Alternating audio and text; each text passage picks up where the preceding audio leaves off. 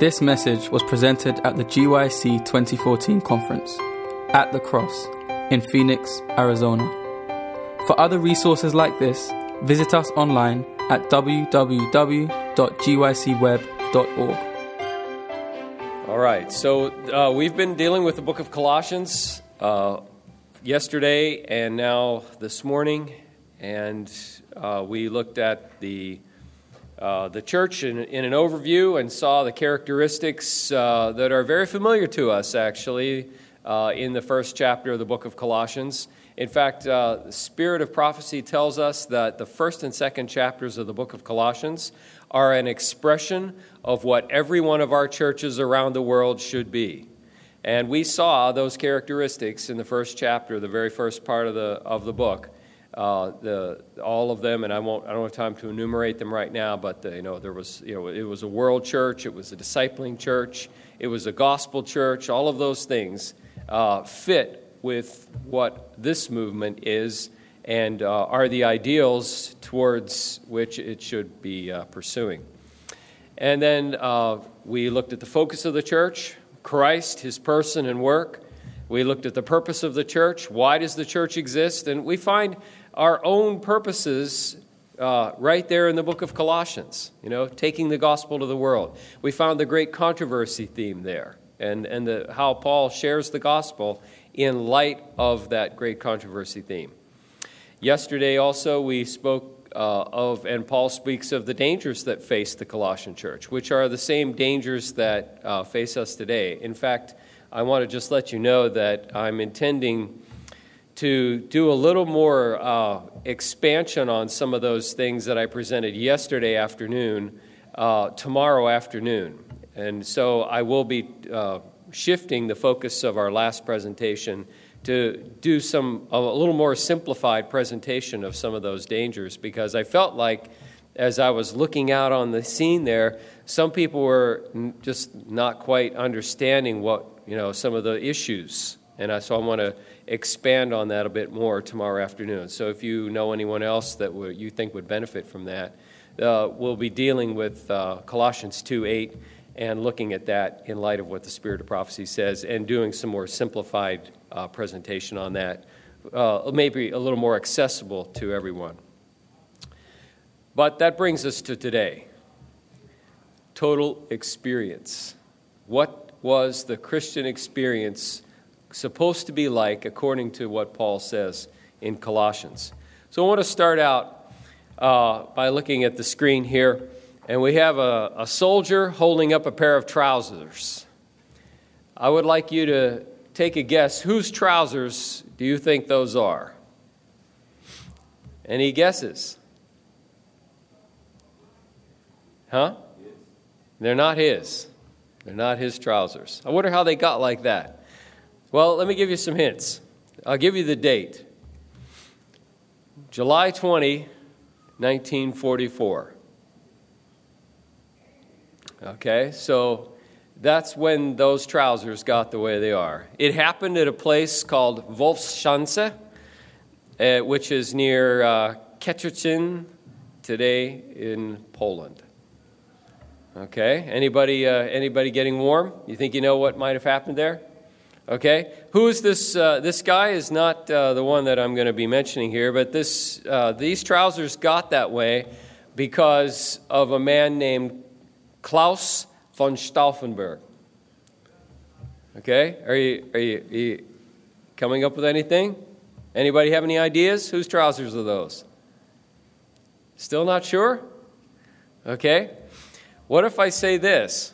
Operation Valkyrie. Still not sure? Whose, whose pants are those? Okay.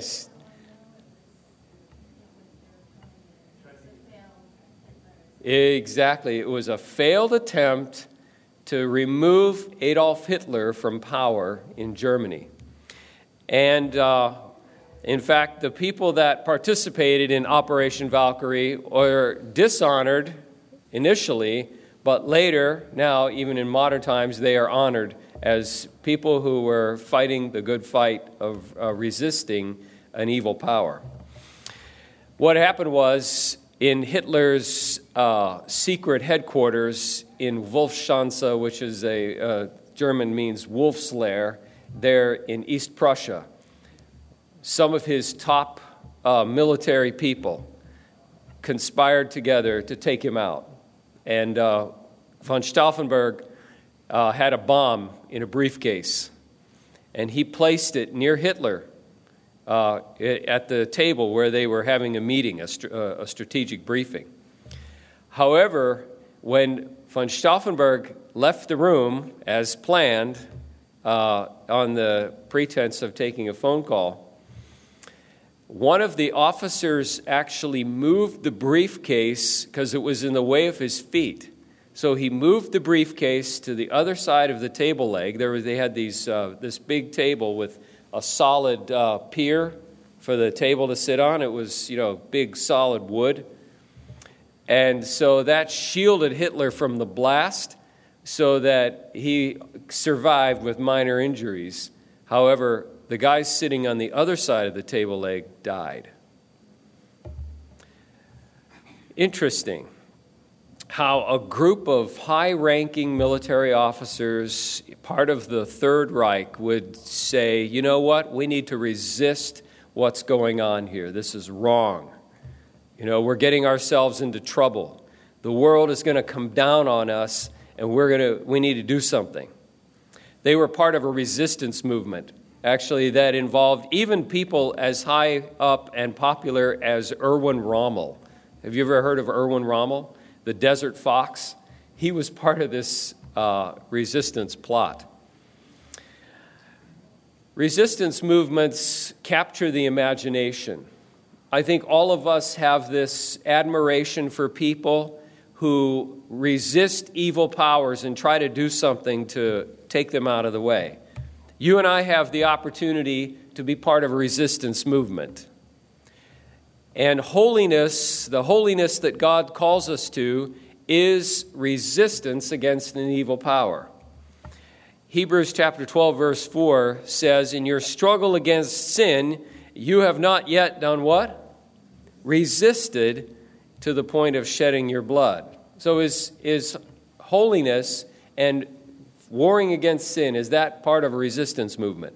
Yes, it is. Just as much as von Stauffenberg was resisting what he felt was an evil power, and of course we would agree, we ourselves are part of the resistance against the ultimate evil power, which is the devil and his host.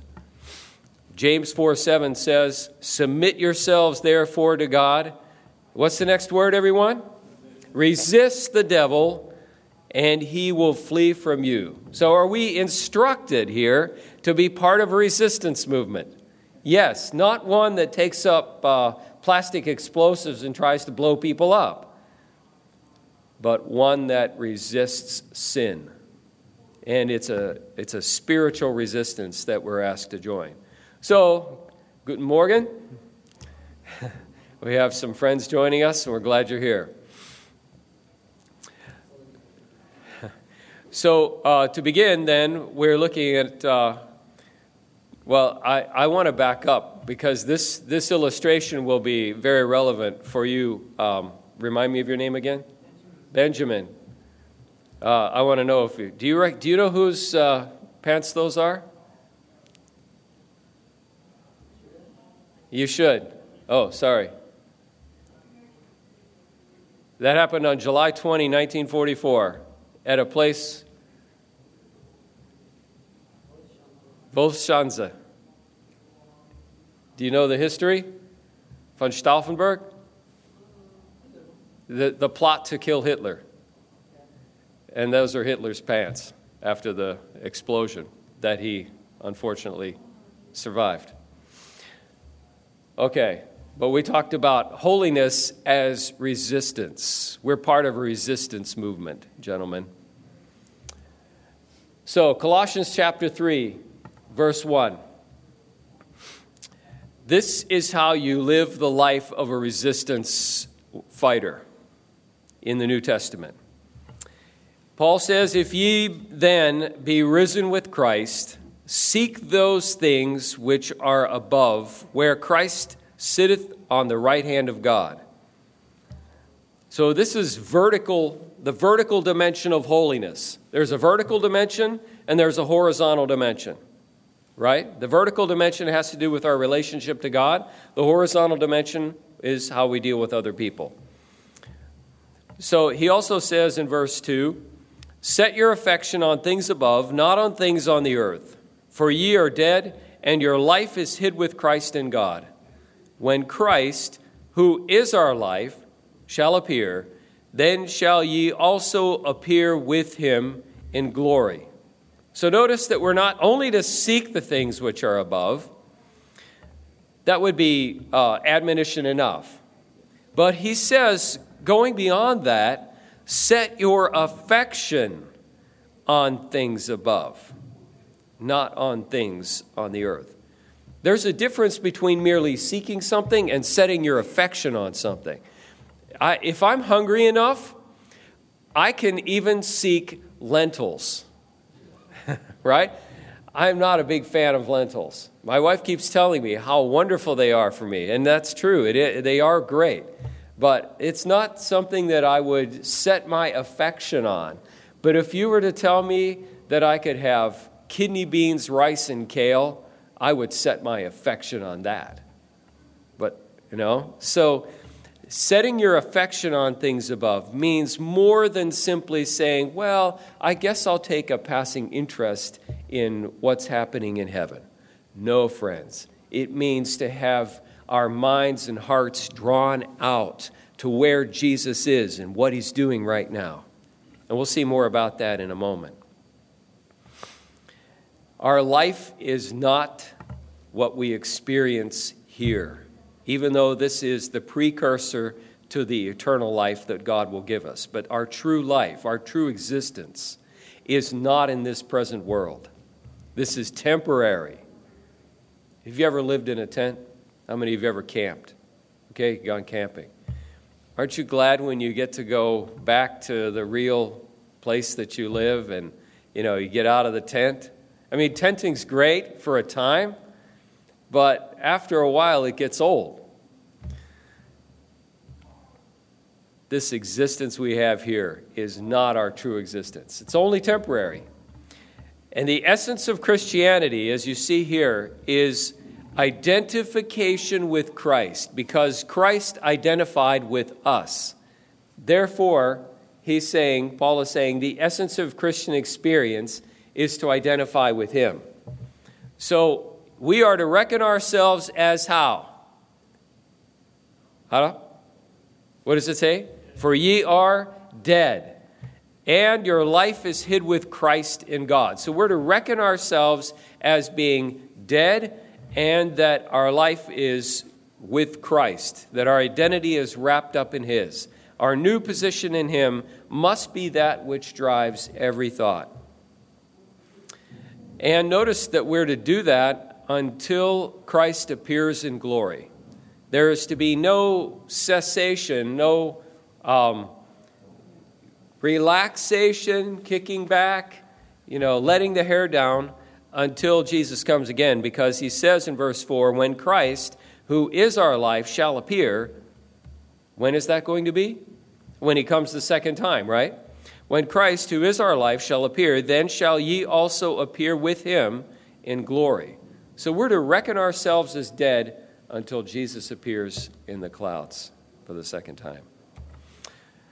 Now, I want to show you an important tie in here with the first part of Colossians chapter 3. Psalm 110, you see it on the screen here.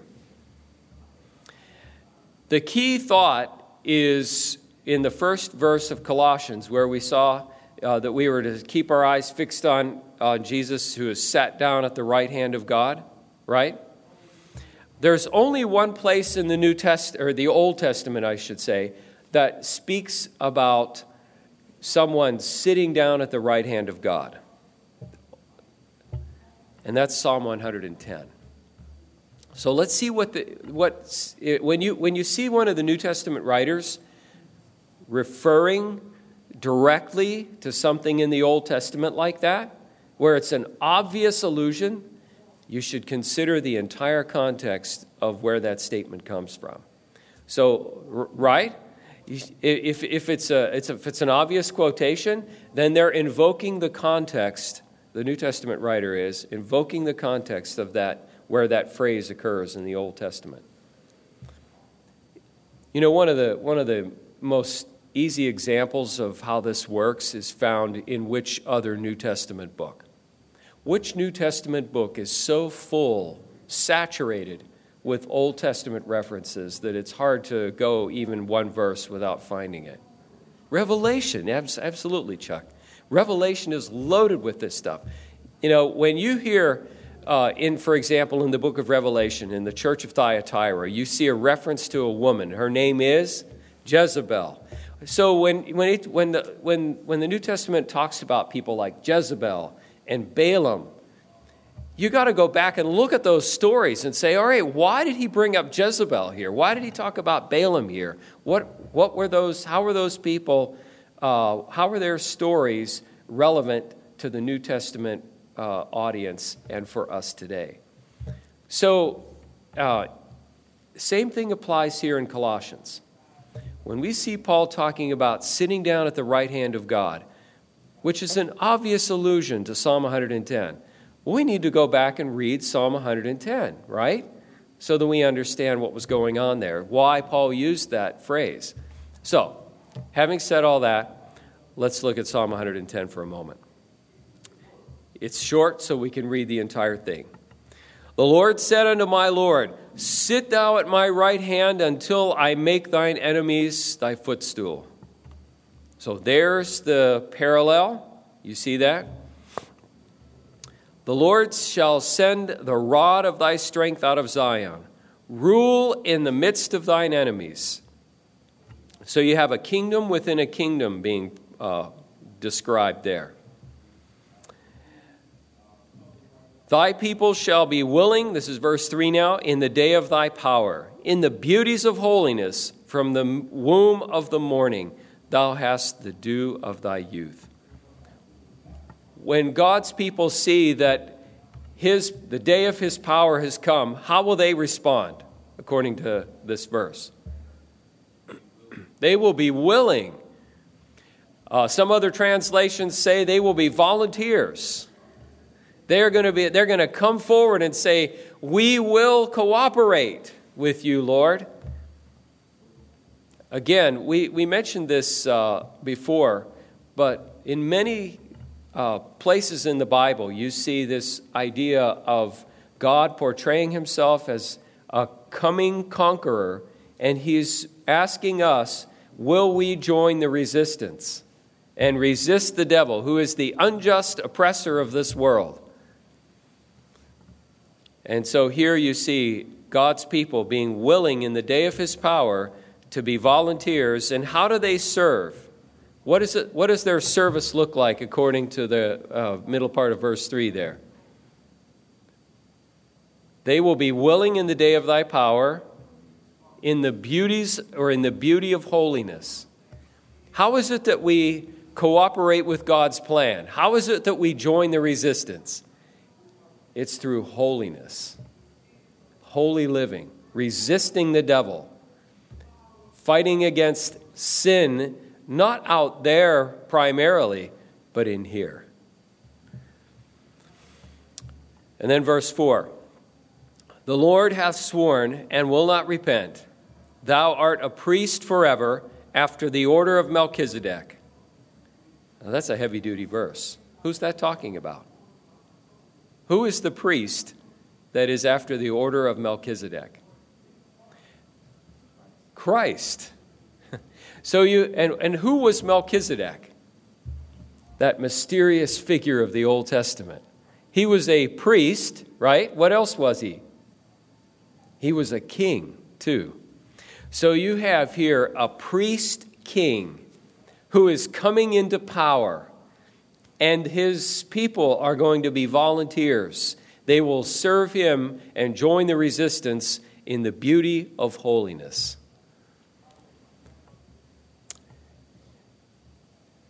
Verse 5 The Lord at thy right hand shall strike through kings in the day of his wrath. So there's this uh, forecast of wrath coming.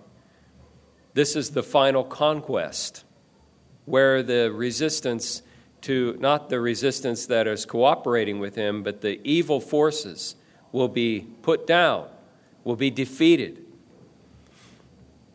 And verse 6 He will judge among the heathen. He shall fill the places with the, the dead bodies. He shall wound the heads of many over many countries. He shall drink of the brook in the way, therefore he shall lift up the head. In other words, he will be victorious, he will be refreshed after his victory. So I want to just uh, notice a few tie ins then with uh, Colossians chapter 3. One of them is rulership, and that's implied in, the, um, in this parallel here. Colossians chapter 3, verse 1, Paul says, If ye then be risen up, risen with Christ, seek those things which are above, where Christ sitteth at the right hand of God. That's a position of power, a position of rulership. Psalm 110 The Lord said unto my Lord, Sit at thy right hand, my right hand, until I make thine enemies thy footstool. So the sitting at the right hand involves rulership, power. So that's one of the parallels. We're to look to, to up to where Christ is in heaven. He is the ruler, he's in the position of power. He's the one we should look to for uh, how to live, not be dictated to by our culture or even by our own nature. And then we have the idea of priesthood. Get all the verses up there. When we look at uh, this idea of sitting at God's right hand in Psalm 110, Hebrews talks about this as well. On the left here, you have the two verses from Hebrews. Talks about Jesus, who, being in the brightness of his glory and the express image of his person, and upholding all things by the word of his power, when he had by himself purged our sins, then what did he do, friends? He sat down on the right hand of the majesty on high. There's another reference to Psalm 110. And then in Hebrews chapter 8, verse 1, notice the connection. Now, of the things which we have spoken, this is the sum. In other words, here's the point of the whole letter so far. we have such an high priest who is set on the right hand of the throne of the majesty in the heavens. So, the whole book of Hebrews is talking about Christ as our high priest who is also the ruler. Paul picks up that theme in Colossians 2 and says that Christ is the one who is sat down at the right hand of God, and we are to keep our eyes fixed on where he is and what he's doing.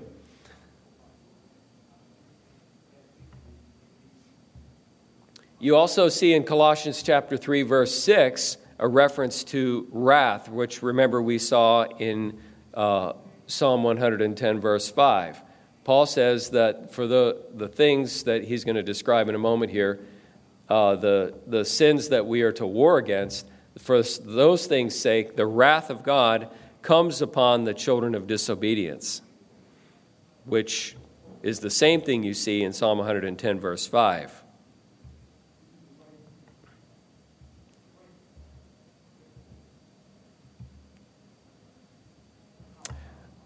Also, you see the beauty of holiness portrayed eloquently in Colossians chapter 3 as well as in Psalm 110. Psalm 110 refers to the people being willing in the day of his power, in the beauty of holiness. And Colossians chapter 3, verses 5 and onwards, is what shows us what the beauty of holiness looks like. So you have those four connections there. So, beginning in verse 5 of Colossians chapter 3, he says, Mortify therefore your members. What does the word mortify mean, by the way? Put to death. Put to death. Does this sound like a resistance movement? Right? That's what it is. Resist, put to death, fight against this. Mortify therefore your members which are upon the earth fornication, uncleanness, inordinate affection, evil concupiscence, and covetousness, which is idolatry. For, the sake, for which things' sake the wrath of God cometh on the children of disobedience. Now, here's my question, everyone. Do we still have issues with those things today? Or is this list now irrelevant? Nobody does these kinds of things anymore? Yeah, worse things than that, right? Or, or uh, greater degrees of those things. So, Paul's clear that about one thing. When you have, um, when you're living as part of the resistance, you cannot live as the rest of the people in the world live. That's very clear. He says, For which things' sake the, the wrath of God cometh on the children of disobedience. So there's a clear separation involved here. And he even mentions that this is how they used to behave.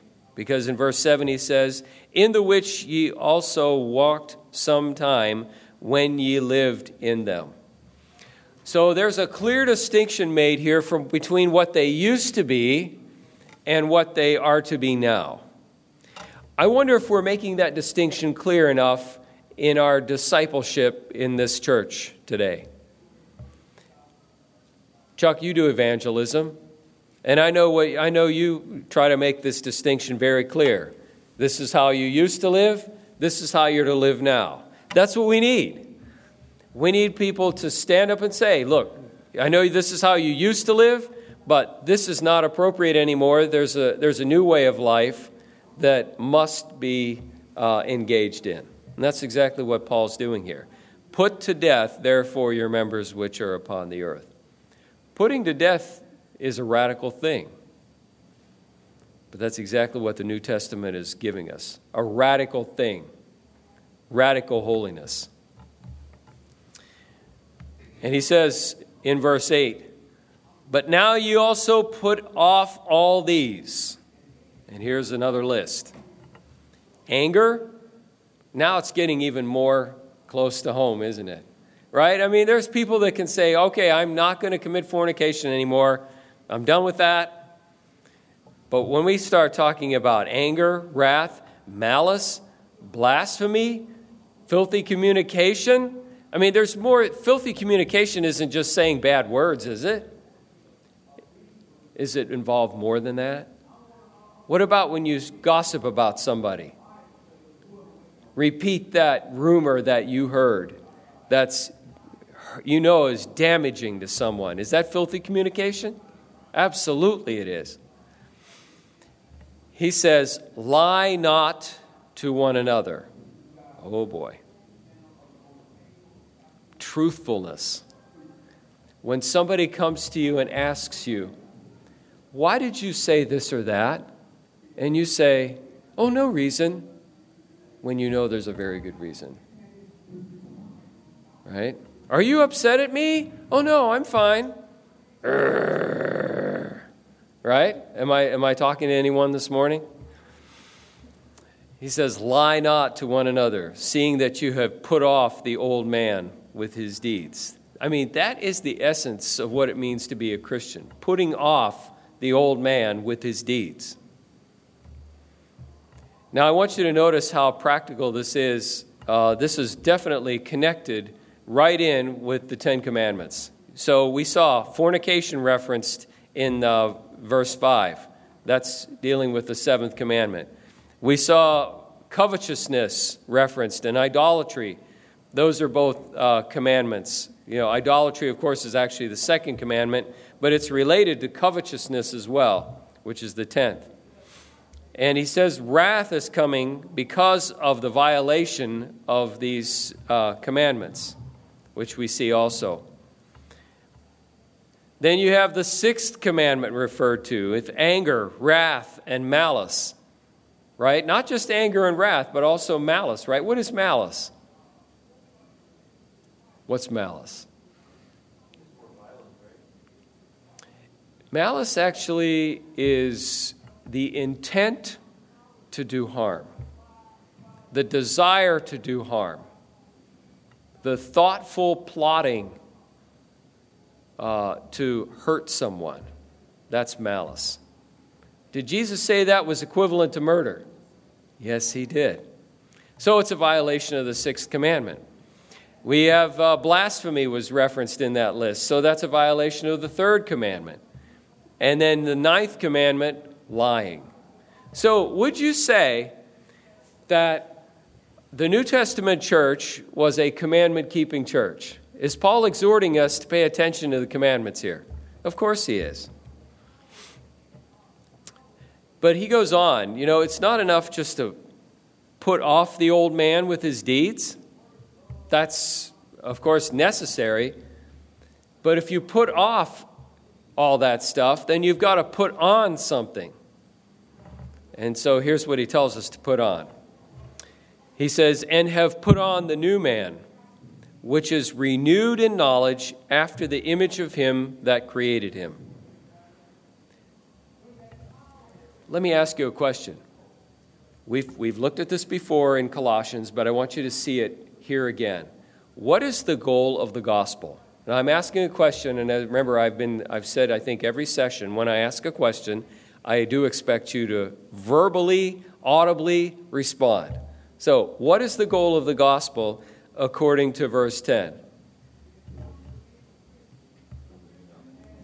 Okay, putting on the new man, but what does that actually look like? What else does he say about it? That's right, brother. It is to restore the image of God in man. So, what's another way to describe that? That's, that's good, nice, high language. Restore the image of God in man. But what, what does that look like on a practical level? How would you describe it? To be like Jesus. Is that, is that okay? That's the, that's the ultimate goal of the gospel is for us to be like Jesus, to live like Jesus lived. What kind of a life did he live? Was Jesus all about him? Was it like, you know, it's me, myself, and I? No. It was the, it was the opposite, right? It was when you were with Jesus, it was all about you. Do you think we'll still feel like that in heaven? Just picture it now sitting down in heaven with Jesus. Have you ever pictured this in your mind? What's he going to want to talk about? Himself? You know where he's going to keep directing the conversation? He's going to want to talk to you about you. That's, that touches my heart. You know, when even in heaven, when, when, when you know, Jesus is going to be the most, he's, gonna, he's the star of heaven, right? I mean, he's the, he's the one that everybody's going to look to and say, everyone's going to bow down. Every knee will bow to him. But when he comes and talks to you, Sierra, it's going to be all about you. I'm sorry, am I mistaking? Your, your name isn't Sierra? Sorry, you look like Sierra, though, that, that I know. Sorry about that, sister. But it's still, whatever your name is, it's going to be all about you when Jesus comes and talks to you. He's going to want to know, how are you doing? He's not going to say, hey, so what'd you think of that cross thing? That was pretty awesome, huh? I don't think so. Do, do you want to make a comment, Chuck?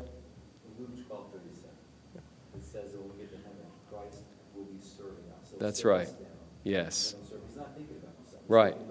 Jesus will serve us. Luke 12 37. He will serve us when, he, when we get to heaven. You know, that, that's powerful that teaches me about what my attitude needs to be while I'm here on this earth. Investing in other people. That's what Jesus was all about, and that's what he will always be about. That's about that's what it means to have the image of God restored in us. That we are going to be about other people and investing in them. And of course, this is, uh, carries right into the next verse where there is neither Greek nor Jew, circumcision nor uncircumcision, barbarian, Scythian, bond nor free, but Christ is all and in all. You know, the, the distinctions that were being made in the Hebrew church at the time of Jesus Jesus essentially undid those distinctions and treated all people equally. If we are going to be made in his image, we're going to treat other people the same way he did. Okay. So the, the practical holiness continues in verse 12. He says, Put on, therefore, as the elect of God, holy and beloved. Here's a great King James phrase for you bowels of mercies. Isn't that fantastic? Uh, it just means your whole insides, especially your heart, should be full of mercy and compassion. I'm from Weimar, so I can ask this question How are your bowels this morning? Are they full of mercies? Or are you harboring ugly feelings of hatred in there? He says, bowels of mercies, kindness, humbleness of mind. You know, this is what our Savior's like, by the way. This is part of what it, this is the image of Christ that is going to be restored in us. Kindness, humbleness of mind, meekness, long suffering, forbearing one another, and forgiving one another. If, and then he elaborates on that point. If any man have a quarrel against any, even as Christ forgave you, so also do ye. Now, I want you to think just on a practical level right now. Think about somebody that has wronged you that you may need to forgive. Each of us has been wronged in our life, right? There's nobody here that hasn't been. If you refuse to forgive the person or the people that have wronged you, here's what you're saying. You're saying, God, I know you forgave them, but I can't. What are you saying when you say that? God, I'm more important than you are. My standard is higher than yours. My sense of justice surpasses yours. That's what we're saying when we refuse to forgive. And what God says is, my mercy and my compassion and my unselfishness surpasses yours, mortal.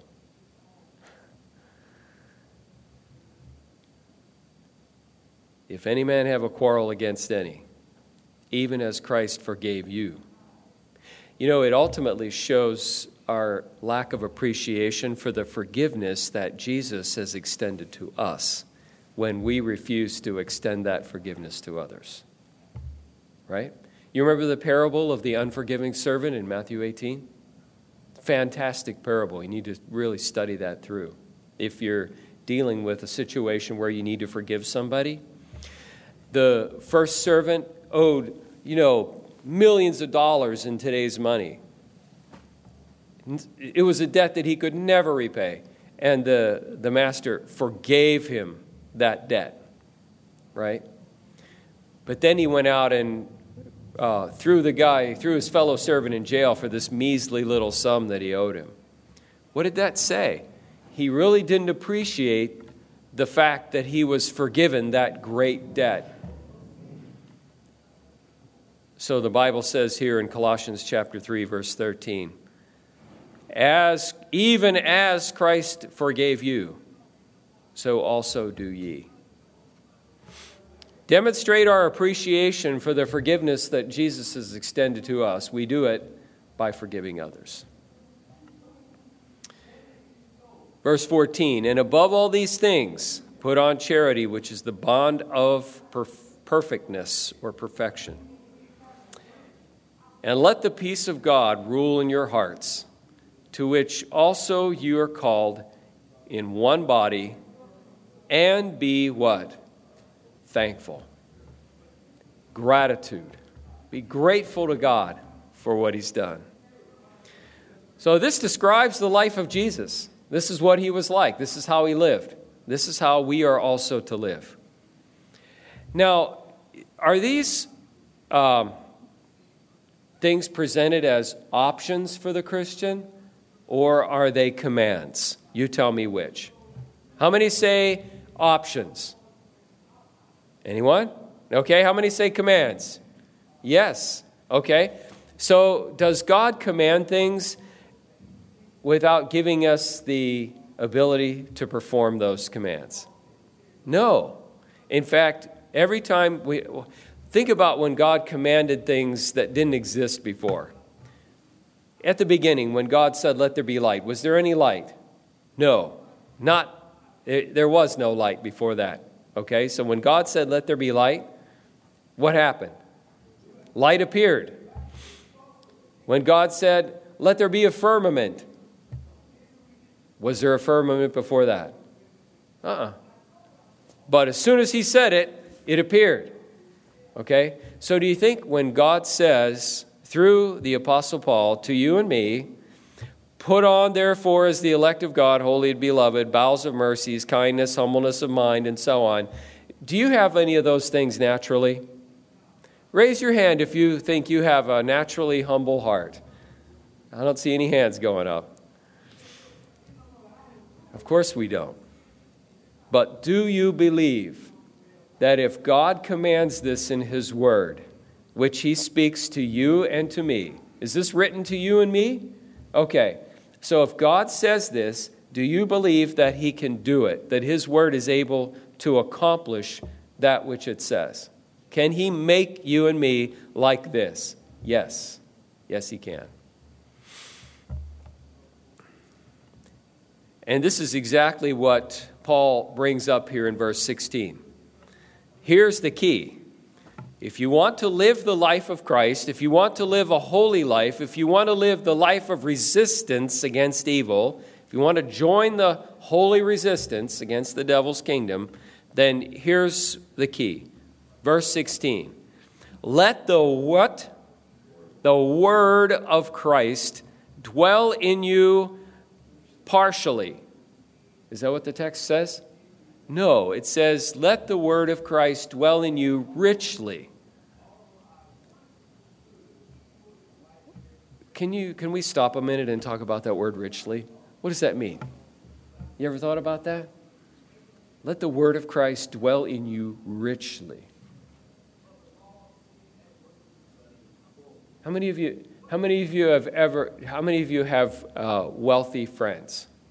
Like that they have everything they need. I mean, they could not spend all the money that they make, right? I know people like that. Um, I don't envy them, by the way. It's, it's a lot of responsibility. Uh, their, their lives have a, an element of stress that mine doesn't have. But uh, in any case, not, not saying it's wrong for them to have what they have. That's great. And God blesses them, and that's, that's fantastic. Uh, but in any case, richly means abundantly more than, than, than you could uh, really need, more than enough, okay? So, when it means, when it says, let the word of Christ dwell in you richly in all wisdom, I mean, what, what, what does that imply? How do you get that?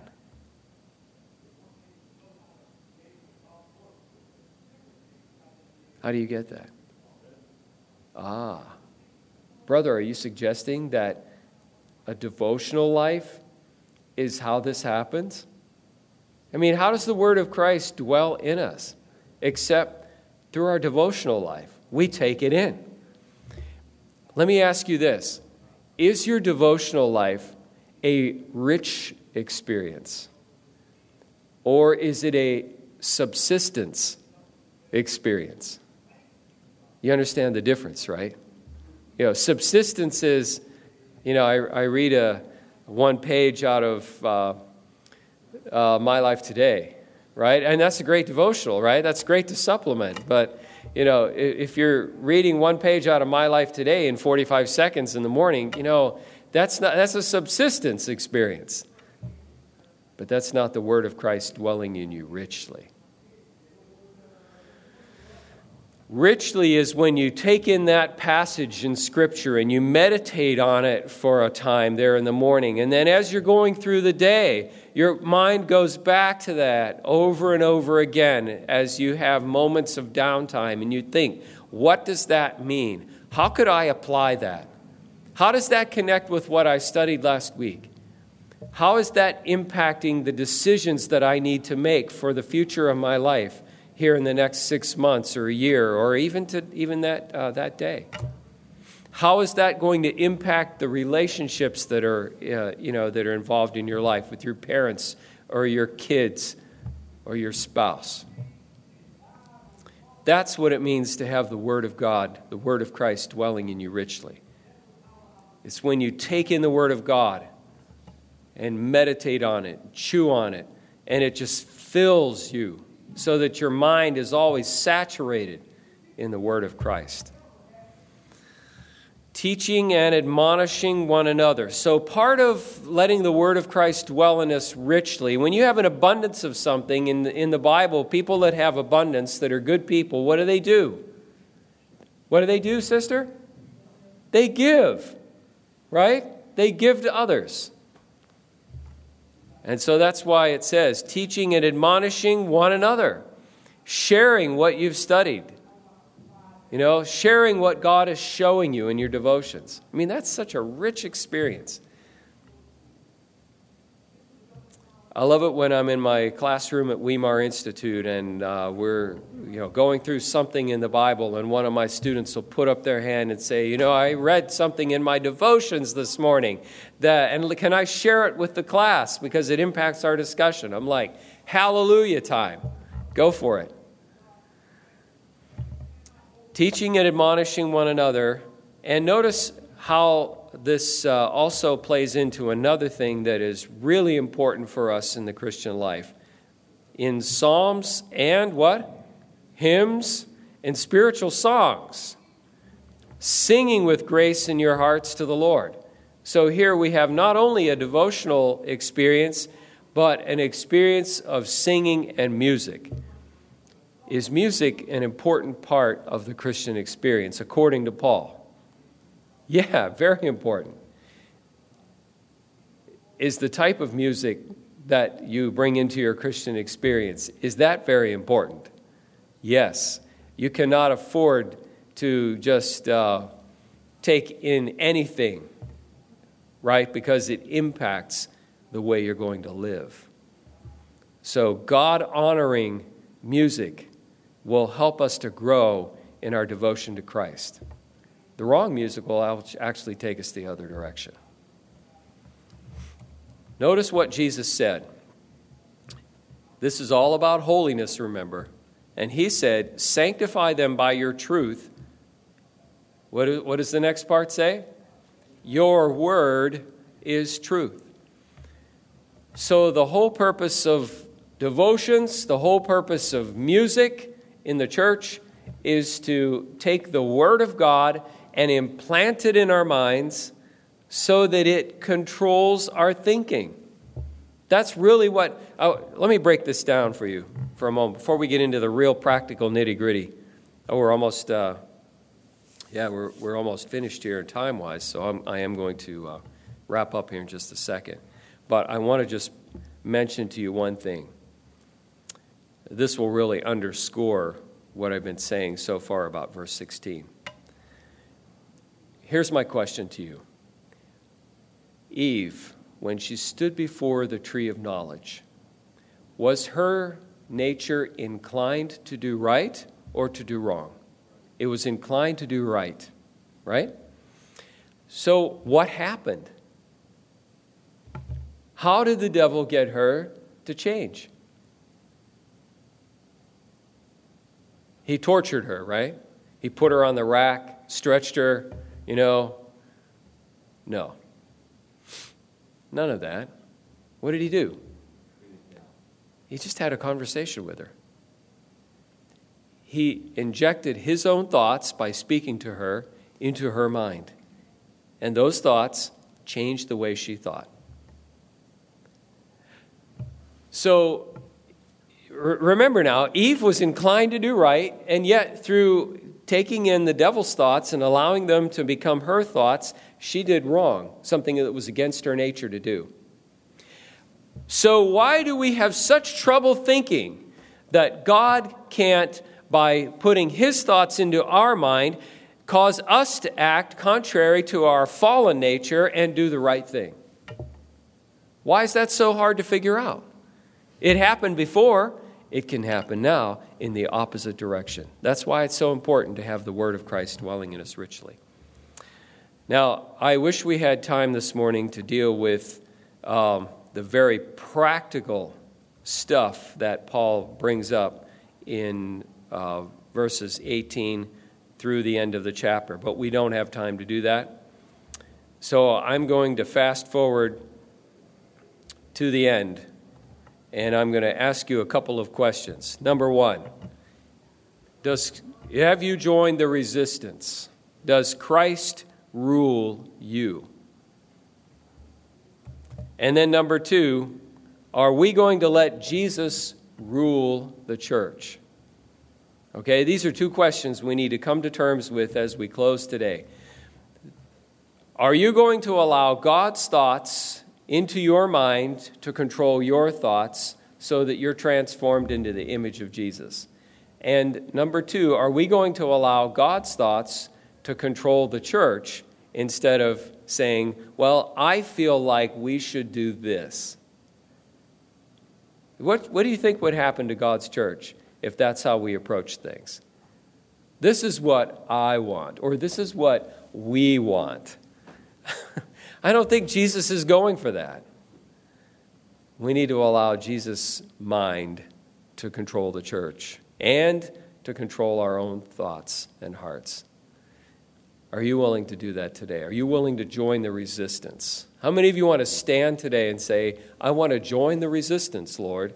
Or if you're already part of the resistance, you want to say, I want to continue fighting in the resistance movement against sin. Stand today if you want to do that.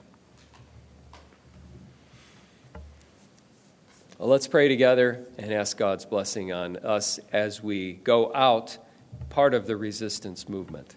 Father, we are so grateful today for the privilege we've had of considering this third chapter of the book of Colossians. And yes, Lord, we, there was more practical stuff here we didn't get to.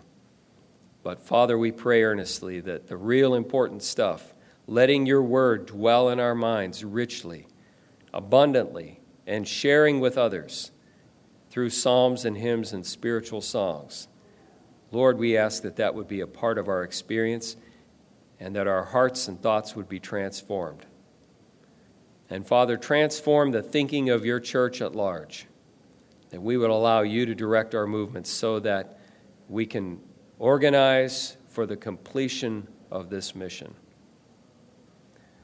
Thank you for hearing our prayer, and we look forward, Jesus to your coming as the conquering king. Help us to cooperate with you in your work as high priest in the most holy place. For we ask this in Jesus' name. Amen. This message was recorded at the GYC 2014 conference at the Cross in Phoenix, Arizona. GYC, a supporting ministry of the Seventh day Adventist Church, seeks to inspire young people to be Bible based, Christ centered, and soul winning Christians. To download or purchase other resources like this, visit us online at www.gycweb.org.